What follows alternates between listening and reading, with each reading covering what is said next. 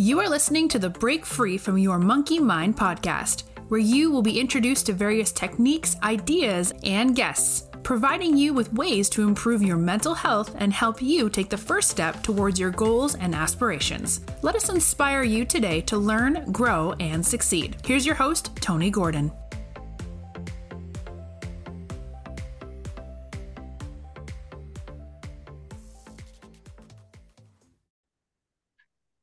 Good afternoon, good morning, good evening, wherever you are in the world. Welcome to Break Free from Your Monkey Mind, Season 4, Episode 10.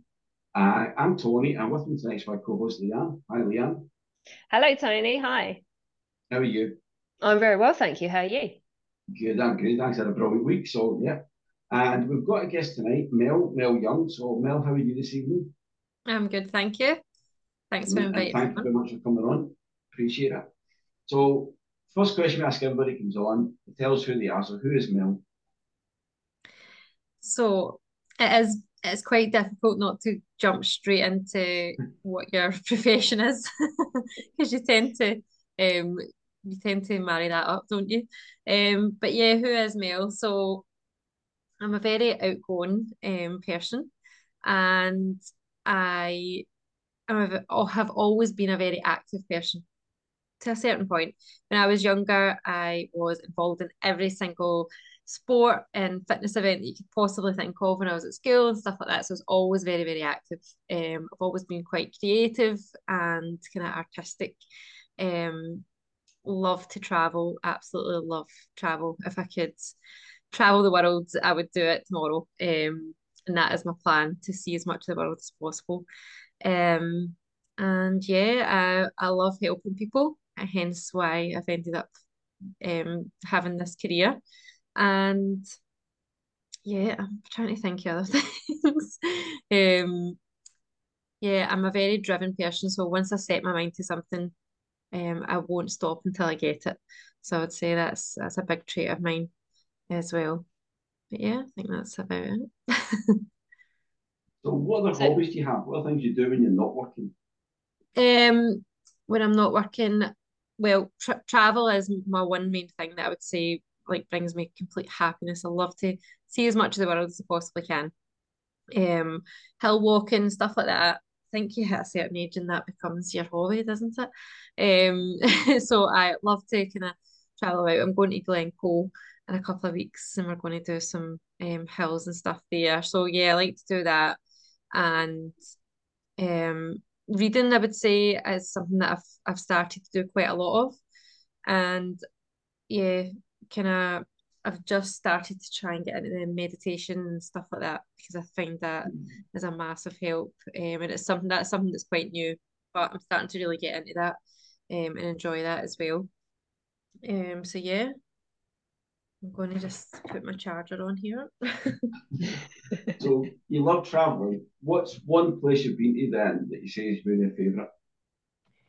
Croatia. That's up there with one of my favourite places. Um, we were quite lucky and we got to go kind of when lockdown lifted before it came on us again. Um, in between that time, we managed to get away to Croatia and we travelled about. So we went to all different parts.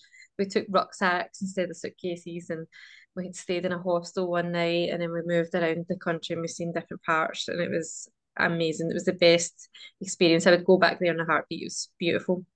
Um, the food's lovely, people are nice. Um, so yeah, that's probably up there with one of my favourites. So yeah, next on the list I would say is um Portugal, going to go to Lisbon and Italy as well. That's my next two places. Mm, you love Lisbon. Lisbon's brilliant. Yeah, I'm looking forward.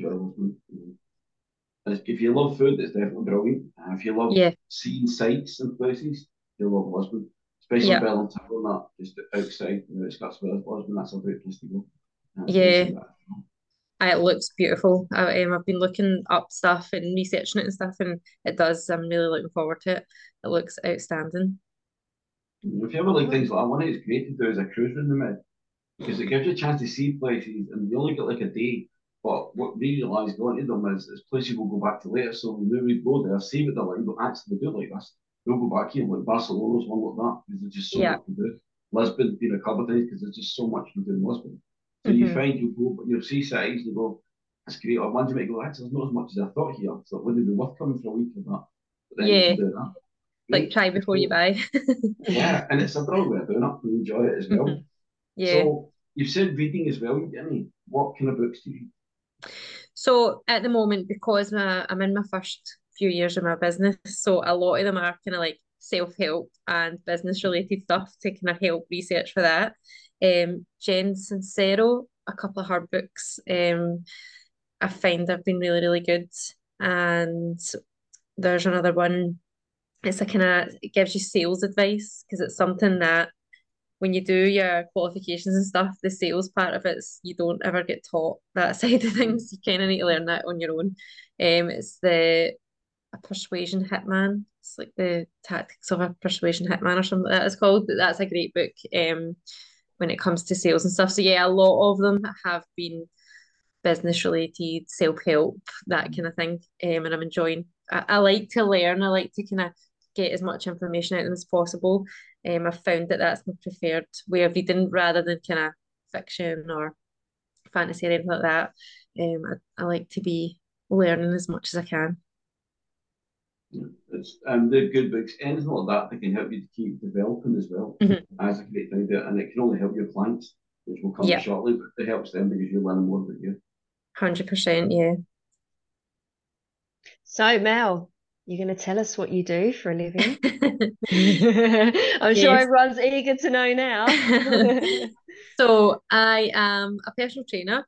Um, I think I don't think we do ourselves justice saying personal trainer because we're so much more than just a personal trainer or what people perceive that to be. Um, so I would say I'm a, I'm a coach because we coach so many different aspects um of life that comes with that. Um, yeah, so I own my own facility. I've got a small gym studio um, where my clients come and train at the moment.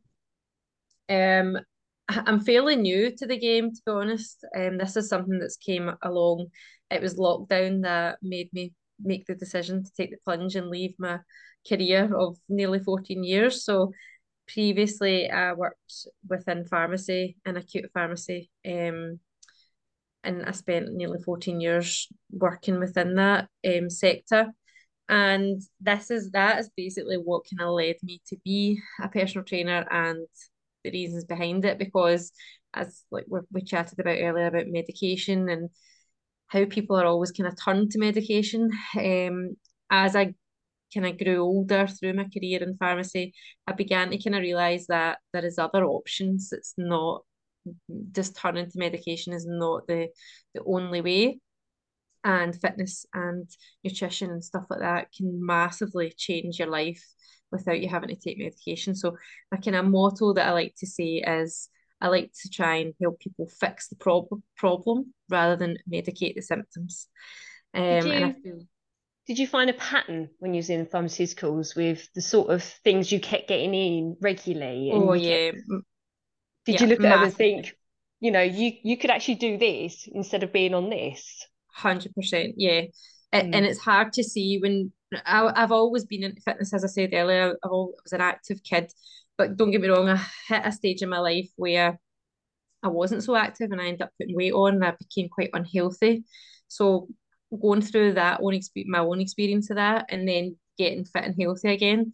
Um, so you I had that aspect of it, and then working in the hospitals and just seeing like how so many people are just directed to medication before kind of exercise and nutrition's even mentioned. And there's so many people you're looking at thinking, my God, you could help yourself so much more by doing these other things or having a different approach to it. Um, but people, it's not their fault because it's a wee bit like they're, they're not kind of educated on it. Nobody's nobody helps them. Nobody teaches them how to do these things. So when someone says, "Say, yeah, you should exercise more and you should eat a bit better," it kind of means nothing if you don't really know how to do that. Um, and I do feel like doctors these days will always say that to people. They'll always, um, they'll always try and get them to eat healthier or exercise more, but that's as far as the advice goes. Or they'll say, look up this website and it'll tell you. and it doesn't really give you that much information. Um, so then the this the problem doesn't go away. So then the, the medication is given to to mask the symptoms to try and it kind of hides it a wee bit.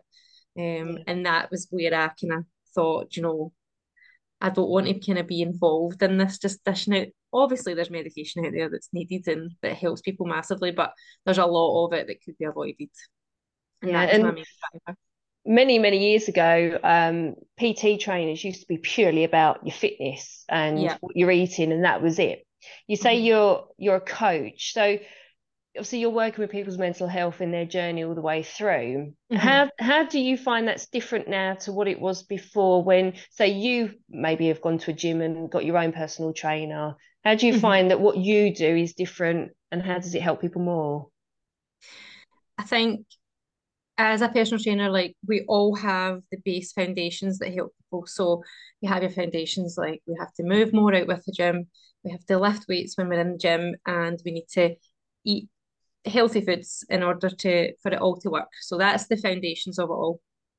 But in order to get people to actually change, change their mindset, change, fully make changes in habits and default behaviors, we need to delve a bit deeper. So I'll start to look at past the surface level stuff, which is that foundation stuff, and we start to look at behaviors and habits and where we can change that um, building trust within yourself, trusting that you're making the right choices, realizing that you have a choice and that you don't need to just do what you've always done.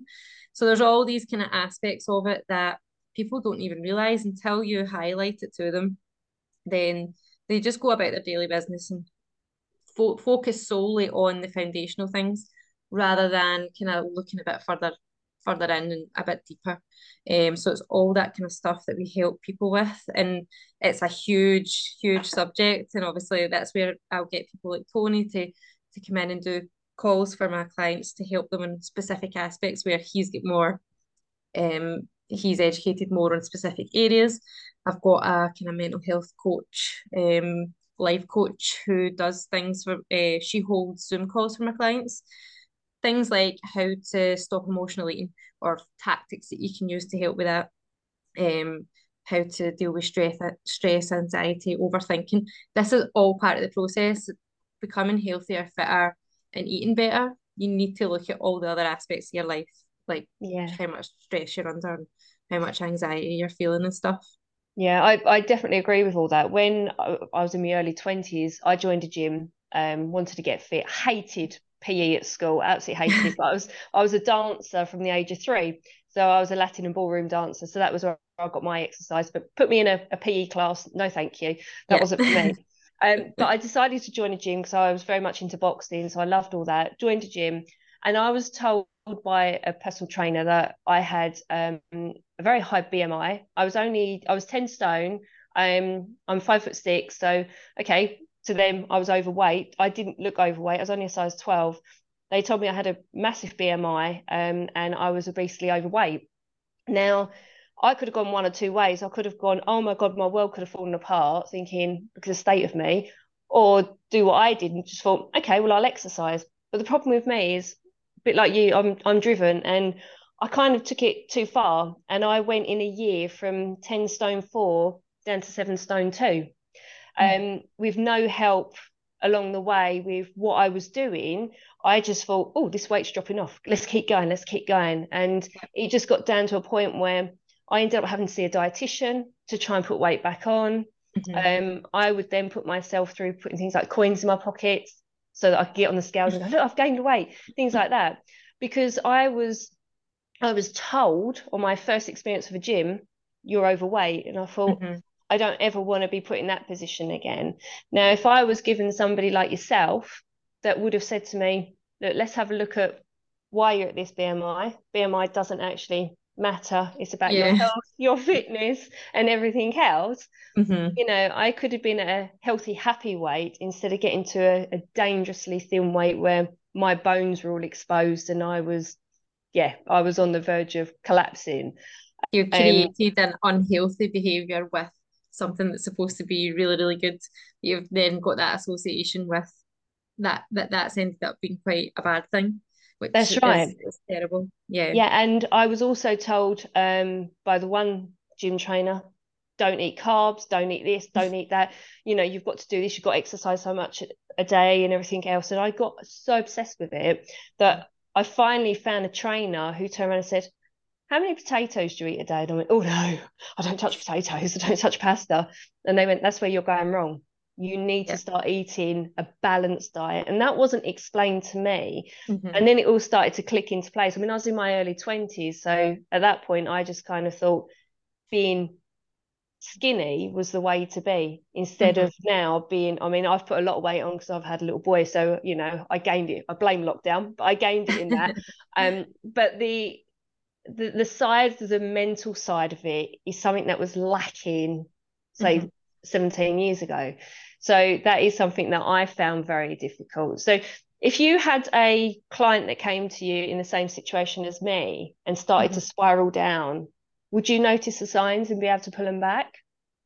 Yeah, a hundred percent. Um, we it probably wouldn't ever get to that point, obviously, because as soon as someone comes in, we have systems in place that we know exactly where the where they are and what plan of action we're taking to go forward. But yeah, I've had people like I have people who have joined who have had similar experiences because you know when you do your PT course, you're not taught anything about the mental health side of things. You're not given any this information. It's down to you as a person to go and seek that information and learn about it and then take it upon yourself to then install that into your business. So not all PTs will do that stuff. Um, it is a choice that you need to make.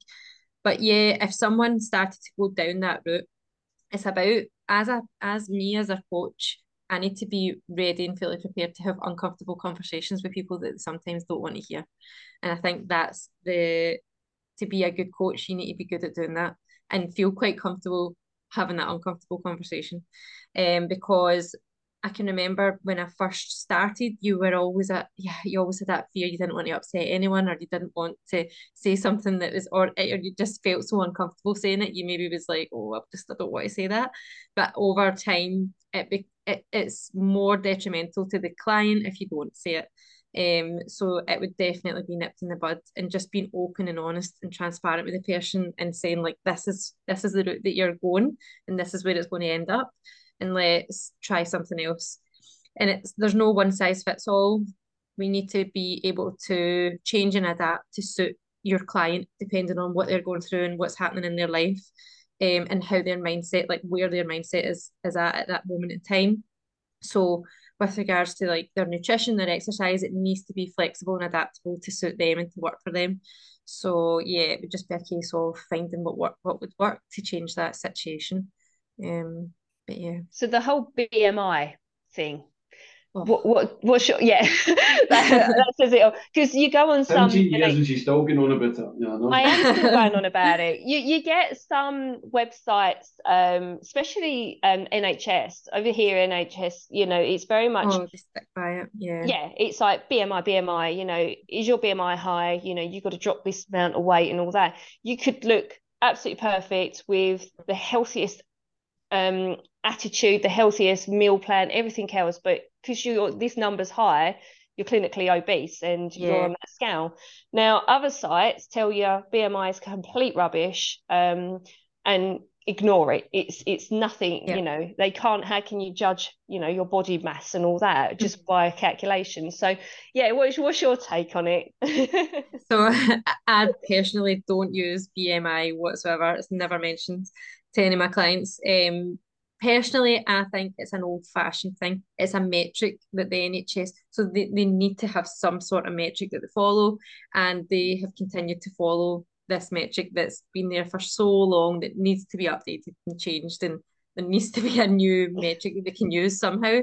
But it's so I don't know, it's such a thing that's been set in stone for such a long time. I don't know how easy it would be because they would have to change so many of their procedures, so many of their rules and their their SOPs and stuff.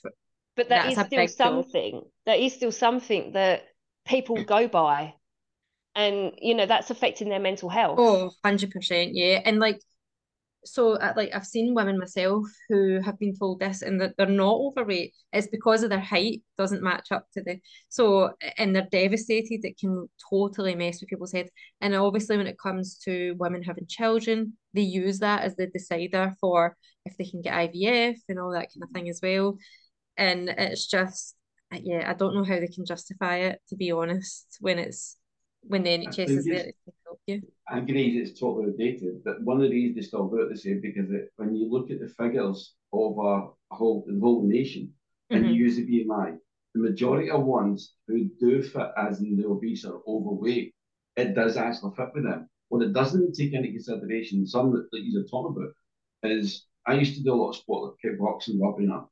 And we had a lot of guys who worked who were us who were in the gym all the time. I wasn't. Um, but they were always in it all the time. And I worked a lot of those uh, as well. We, all these guys were big bodybuilders who didn't have an ounce of fat in their whole body. But if they used the BMI scale, every one of them was obese. One of them used to love getting told that he was obese because he just saw it in that. And he went, but I haven't got a problem. And then he walks in and the doctor sees him and go, why are you here for this? But because that's what it says on his card, like he was obese.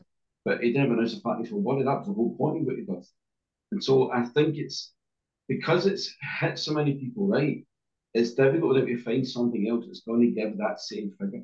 That's mm-hmm. the thing. What they need to do is speak to people yourself. Speak to people in the industry who deal with people who, like for fitness instructors as well, but more ones who are coaches and that, who can see yeah. how detrimental it can also be. When you look at Leanne, 17 years and she's still scarred. Uh, isn't? I know that. You, the way you talk about it is still scarred a bit of you. 17 mm-hmm. years because the way they told you that and the way you looked at yourself, look at the impact it had on you. Mm-hmm. Yeah. that's something that we know from looking at that it, the things can go wrong. But what we need to do is it's always great people saying this doesn't work. I said this when my issue was going to GP and get told you need to get this medication the rest of your life. Now I don't want that, but that's what you need. Only because they didn't know what else to do. Mm-hmm. I had to go and find a way. But then I had to go back to them and say, wait a minute, I don't want any more to take. I'm sick of taking morphine. I want something different. How can I do it? And it's you can only do it if you give them the option. So mm-hmm. turn around and say the BMI doesn't work. What does then? So give them the option of what does work and what can they put in place that would still have the impact to gather as many people into that that need the help. And I think that's where a lot of the NHS or doctors and things that don't take in, well, they're still called woo or all these things that physical training, mental health stuff that we do is not Western medicalisation, so it can't be right It's only because they don't understand, and Mel used the word there, they're not educated enough to understand how it is, but neither is the public. Mm-hmm. They'll go by what the NHS says because for the last 50 years, that's all they've ever known, is that the NHS is our health. That word is the NHS, National Health Service. Mm-hmm. But yet you look at other people who do know who work out with that, who can help so many people. That's where we need to get together. And there is a thing called the Complementary Medical Association, run by Jayney Goddard, who's trying to do that. She's trying to bring all this research evidence to show that the two can go hand in hand. Mm-hmm. And I think what Mel's saying there is already showing us that in the right direction. Because I've seen some other been in courses with PTs who are now doing university programming, coaching courses, hypnotherapy, even one of them, to use to help with their clients. So there is steps going forward, and you must have seen a big change in that from being in the NHS then and the limitations that you have but that's a big responsibility on you then to suddenly do it to help your clients because they've only ever known that one way. Mm-hmm. Yeah, like what you're saying there about like going back to the weight thing, there's so many contributing factors that will affect what weight you would be in the scale mm-hmm. when you stand in the scales. Like you've said, these big guys, obviously it's muscle that's causing yeah. the weight. They're not getting fat in their body, but it can also be things like inflammation and so many like millions of people have got inflammation in their body in one way or another. Mm-hmm like if you go and lift and do a massive weight session, the next day you will weigh more purely just because your muscles will be inflamed. So even that alone will cause you to weigh more. There's so many contributing factors. So it's very difficult for something as large as the NHS with as mm. many people that goes to it. How do you possibly condense that into a new way of doing it? And that's why they've probably just stuck with the, the BMI because they probably look at it like it's impossible to to change it in a way where you're taking into consideration all the contributing factors to to it. Um, because there is no alternative at this moment in time. Yeah. We need to find a way that we can do that. And again, have some sort of scale or something that they can be measured against. Because remember, mm-hmm. that's what they look at. How did they know that the treatment course they're giving is working? Because oh no, I know. It's literally measure. The more you get down, they know the better it's supposed to be working. It's not necessarily, but to them it does. Yeah, they're basically given a drug formulary and it goes with like the cheapest to the most expensive, and they start with the cheapest, and that's how they that's how they make the decision of where to start. Whereas personally, I think they should prescribe people a, a coach to coach them to get them fitter and healthier. so a wee prescription pad for a disagree with that. I've tried it. yeah, I'll disagree with But I think something that we did recently is what I would love to see more people doing is we linked up together to help business owners who are struggling with their business because physically and mentally they're just drained. They're usually a year to two years into business and they're luckily hitting a point, like a brick wall but the mental state gets bad, which means physically they don't look after themselves. So we did a thing that recently with them, and it great feedback with them. And I'd love to see more of that. I've been saying this for the last 14, 15 months since I've been doing this, that people need to look at them hand in hand. Physical and mental side, and you look at the NHS as two separate things. Yeah, I get mental health treatment, physical health treatment. They don't go, they don't cross over. They don't deal with that. Psychiatrists don't speak to the GP what you need for them. They don't speak to the consultant who's going to be in the hospital with you that if you're in an operation for some physical, then you need to go and see another referral to go and see another specialist that actually both things together is what you need to help with. And that's what we need to get. How do we get more of that? What you do, Melvin, to educate more people that this is what we need to do.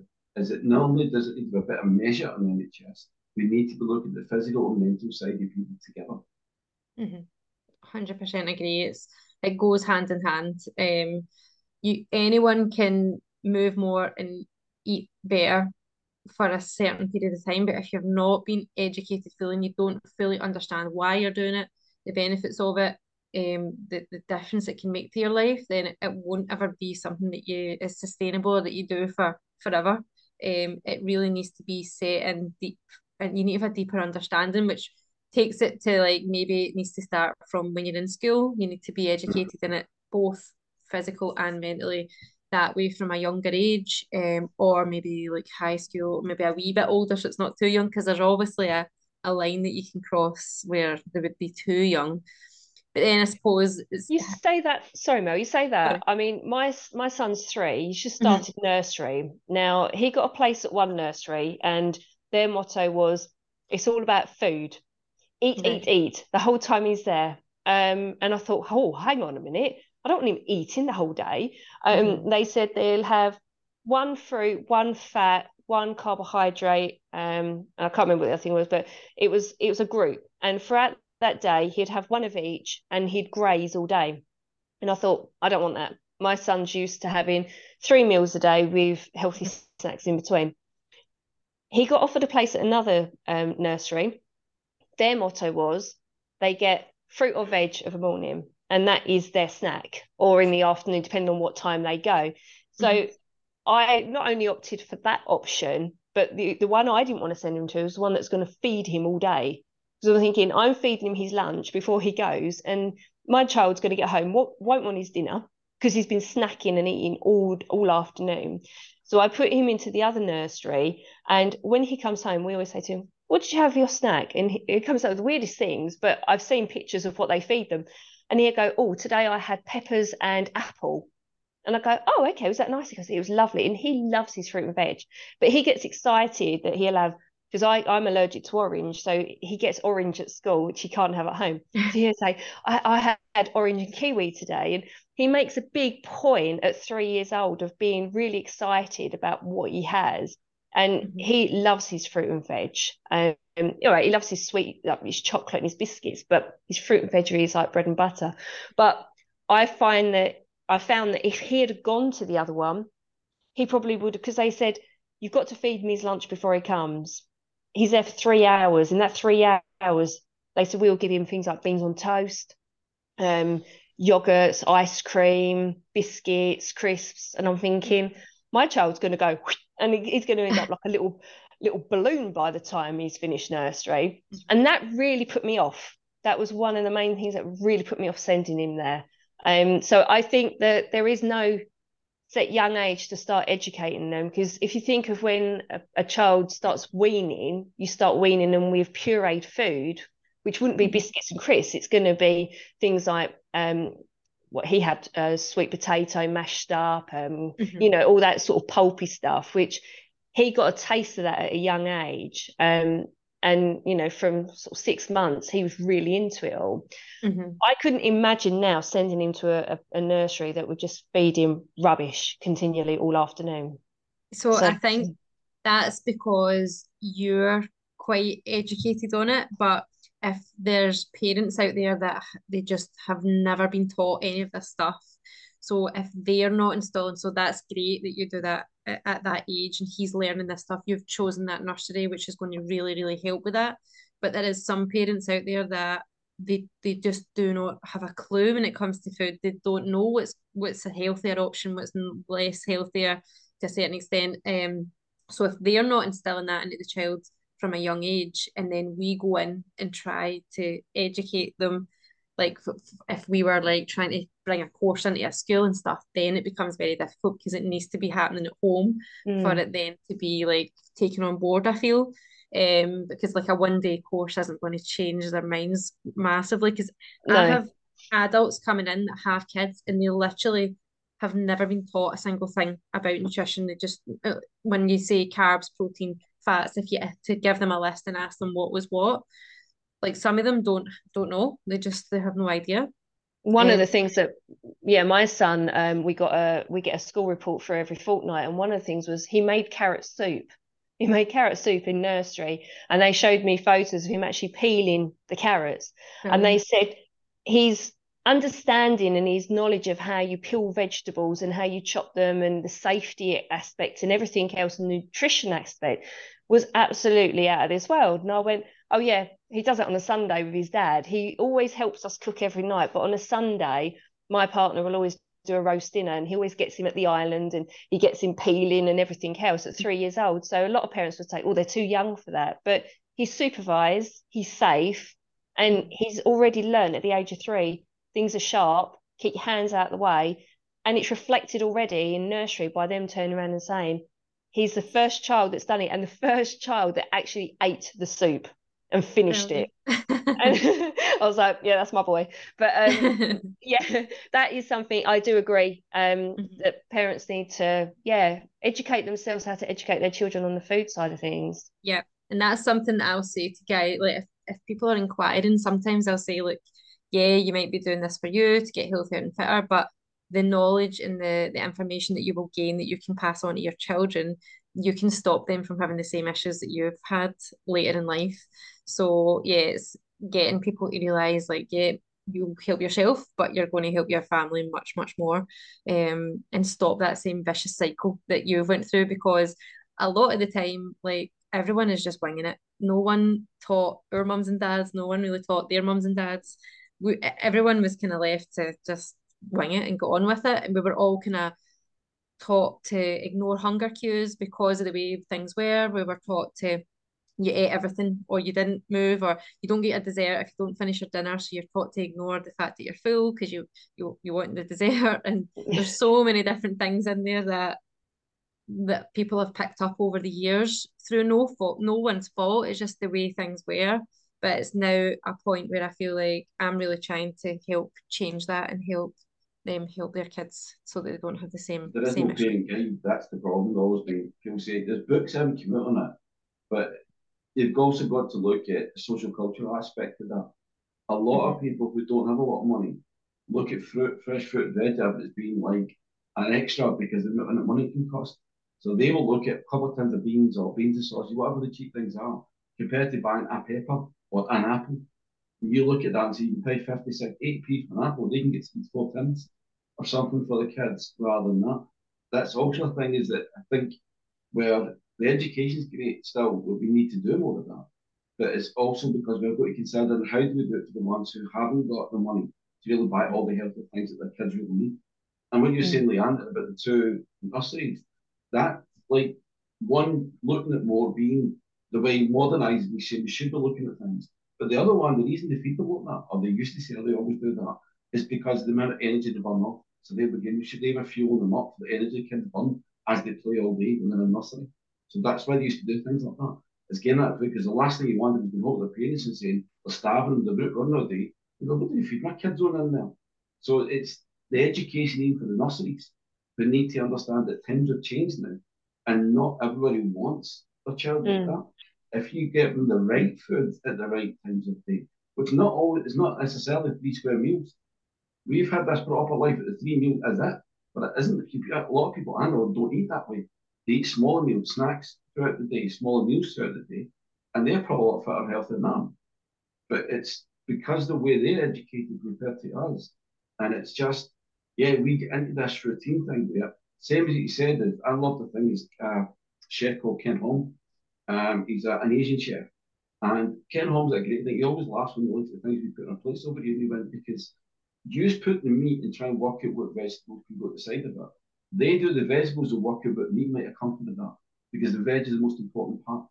That's the bit yeah. then that's most important and needed is the healthier part. Yeah, you need your protein. The protein is not as much as you need the rest of it. So why yeah. do you do the opposite around? And it's true. I grew up like that. Yeah, yeah. you get the protein first, slammed on your plate, then what can we fit in to go with that? And you sit and go, well, we're having chicken this week. What do we have? But you never say, right, I've got this veg in here, what will go with the veg? And that's kind of simple education that we don't have, that he's been saying for 20, 30 years on TV. And we still yeah. haven't got the messages is that you can enjoy food with the colours, with the smells, the look, and it does just as great, but it's actually better for you than having the yeah. next level meat and meat two veg they got on a plate. And it, yeah. it's something your child's doing that because the colours and everything. I bet it's what attracts him as well with the apple and uh, the pepper. It's things that go some that we wouldn't think of, but they probably do go together. But it's great having that. But oh, absolutely. it's yeah. all education. We all agree with that. That what each us does, everybody that knows that education is the biggest thing we need to bring mental health and physical to become the one thing. Just talk about health. It's called the National Health Service. It's not called the National Physical Health Service or the Mental Health Service. So that should be the same. PTs like Mel's doing should be the way forward as well.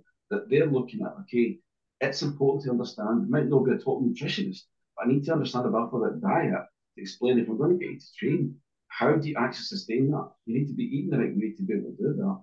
Then people like us who work more with the mind need to understand we need people at Mel to actually then go hand in hand with what we do and say we can get you mentally right and you can feel better. If you don't eat the right foods, I can tell them all these great things to do mentally, but they don't eat the right food, that draws them down. They don't have the energy levels. They don't have the feeling they get in themselves to feel great if they don't eat. So we all need to get together. And these people, and I, I love something you two said because I'm trying this thing, is getting to educate people. When do we decide it's too young? From a, a psychologist's point of view, we look at 18 to two years roughly as when children really start to develop things because they start understanding what yes and no is. That you just mentioned your boy's only three. You start understanding yes and no, what's I can do, what you cannot do. So does that mean if we teach a little bit about food right from that? Yes, that's good to me. No, that's not. So they could start learning from that age. Although the bodies are developing, we could teach them as the body developing that through stages in their life, they're going to change what food they have because they need more as they start to grow. And their, and their behaviour is different as well. That is a major mm-hmm. thing. I mean, I know with my son, if he has a day of eating things like donuts, crisp biscuits, and he sort of like has a, a day of that, um, then his attitude, his behaviour, his sleep pattern, everything goes out the window. And then the next day when he goes back to his he's he's very set on his he has to have his blueberries with his breakfast of the morning. And when he goes back to his fruit and veg, he's calmer, he's relaxed, um, he sleeps better, his overall well-being and his health has improved, and his attitude's improved as well. And I find that you'll you'll go to schools where you'll see some children that are sleep deprived, they're acting out, their the parents can't control them. I always say, look at their diet and they go, oh, what do you mean? You know, they eat, they eat, you know, they eat, they eat a balanced diet. But what do they eat? That's the thing. And okay, I'm not, I'm not perfect with his diet. Don't get me wrong. He had a chocolate donut today. I'll hold my hands up. Um, you know, he has nanny has a chocolate donut. But that to me, that's as long as he's getting so much fruit and veg a day, he can have the odd treat every now and then. I don't deprive him. i am not one of these parents that's like, you're not having that. But I monitor what he's eating and what he's drinking. He's never had a fizzy drink in his life. I don't encourage fizzy drinks. Um, sugar, he will not have sugared sweets. I, I don't mind him having chocolate, but there's no ways he having Haribos or anything like that because I'm not having him bouncing off the walls. I've even had to stop him eating Jammie Dodgers because the, the sugar and the Tony's like, oh God, you horrible mother. They make it. No, they make it. Sounds like a prison. Yeah. It is. It is. It's a prison camp. But that makes him bounce off the walls, and I've noticed them signs, though, and I've stopped it. To be honest, though, adults are the exact same. So mm-hmm. when it comes, it's not just kids. Like for adults, what, what the affects our mood, it can heighten your anxiety, it can heighten your stress. Your sleep is massively affected depending on what your food choices have been. Um, what if you're eating really close to bed, you won't get a good sleep, and it it's ma- it massively affects everyone, um, including obviously for kids when they're growing and there's a lot going on there. Um, it has a big effect, but I think people, I think a lot of adults forget that they are being affected in exactly the same ways. Um, and they, they tend to put all the focus on their kids and making sure it's all been done right for them. And they put themselves in the back burner and they end up eating crap because they're unorganized because they've been too busy looking after the kids. And then that ends up having an effect. It's just a, a massive kind of yo yo effect. Um, something that like as part of my program like what i've created is a community of like-minded people who are all kind of striving aiming for the same results and i find that that's been a massive driver of results because everyone realizes like it's not just them that, that's in this position and they all end up learning from each other. Mm. so it's not just me that's doing all the work it's not just me that's um kind of giving all the help and advice. They they end up learning stuff and helping and advising each other. And i think as soon as you get a community of people like that then they thrive off each other. Um, and then that's when it can start to have that knock-on effect and they can pass on the information and stuff which is really good. Yeah, it's the ripple effect and that when you tell one person something that goes in you never know how far you can go but you've always got to start with that one person so it's the same saying stays journey of a thousand miles starts with one step it's the same as that take one step forward for anybody listening to you right then. Uh, it's been a great debate talking about kids and how and adults, we're all alike. It doesn't really make a difference what one is. Mm-hmm. We all need to be eating better. We all need to get fitter and healthier mentally as well as physically, so you can enjoy life for full as much as possible.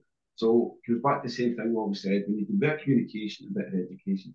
Put the two of them together and get it and join everything. So thank you, Mel, for coming along. That was brilliant. Um, thank you, Leanne, again, as usual, for tonight as well. Um, if anybody does want to contact us to let us know any comments you want about what's happened tonight, how can they get in touch with you, Mel? Um, my main source of kind of contact will probably be Instagram. So um, it's Mel YPT20 um, is my Instagram name. Um, yeah, just drop me a message on that give me a follow. There's always um, value and content on there that you can you can learn stuff from. Good. And Leanne, how do they get in touch with you? So you can contact me, either email me at brialityspace at gmail.com or you can go on my website at www.briality-space.co.uk or contact me on Facebook or via Tony. All right, thank you, Lise. And as usual, just email me as normal at Tony Gordon at changeyourmindlimited.com. Remember, the limited's LTD we've got changeyourmindlimited.com. Any suggestions that as well? We've got two more episodes left of this series.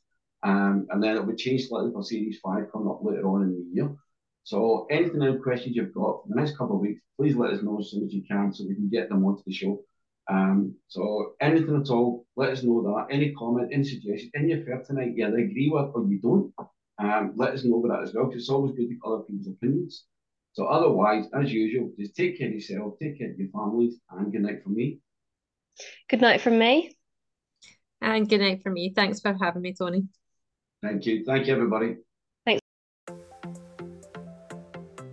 Thank you for listening and tune in next week for more great conversation, valuable tips, and positive ideas, allowing you to take your first step towards learning, growing, and succeeding.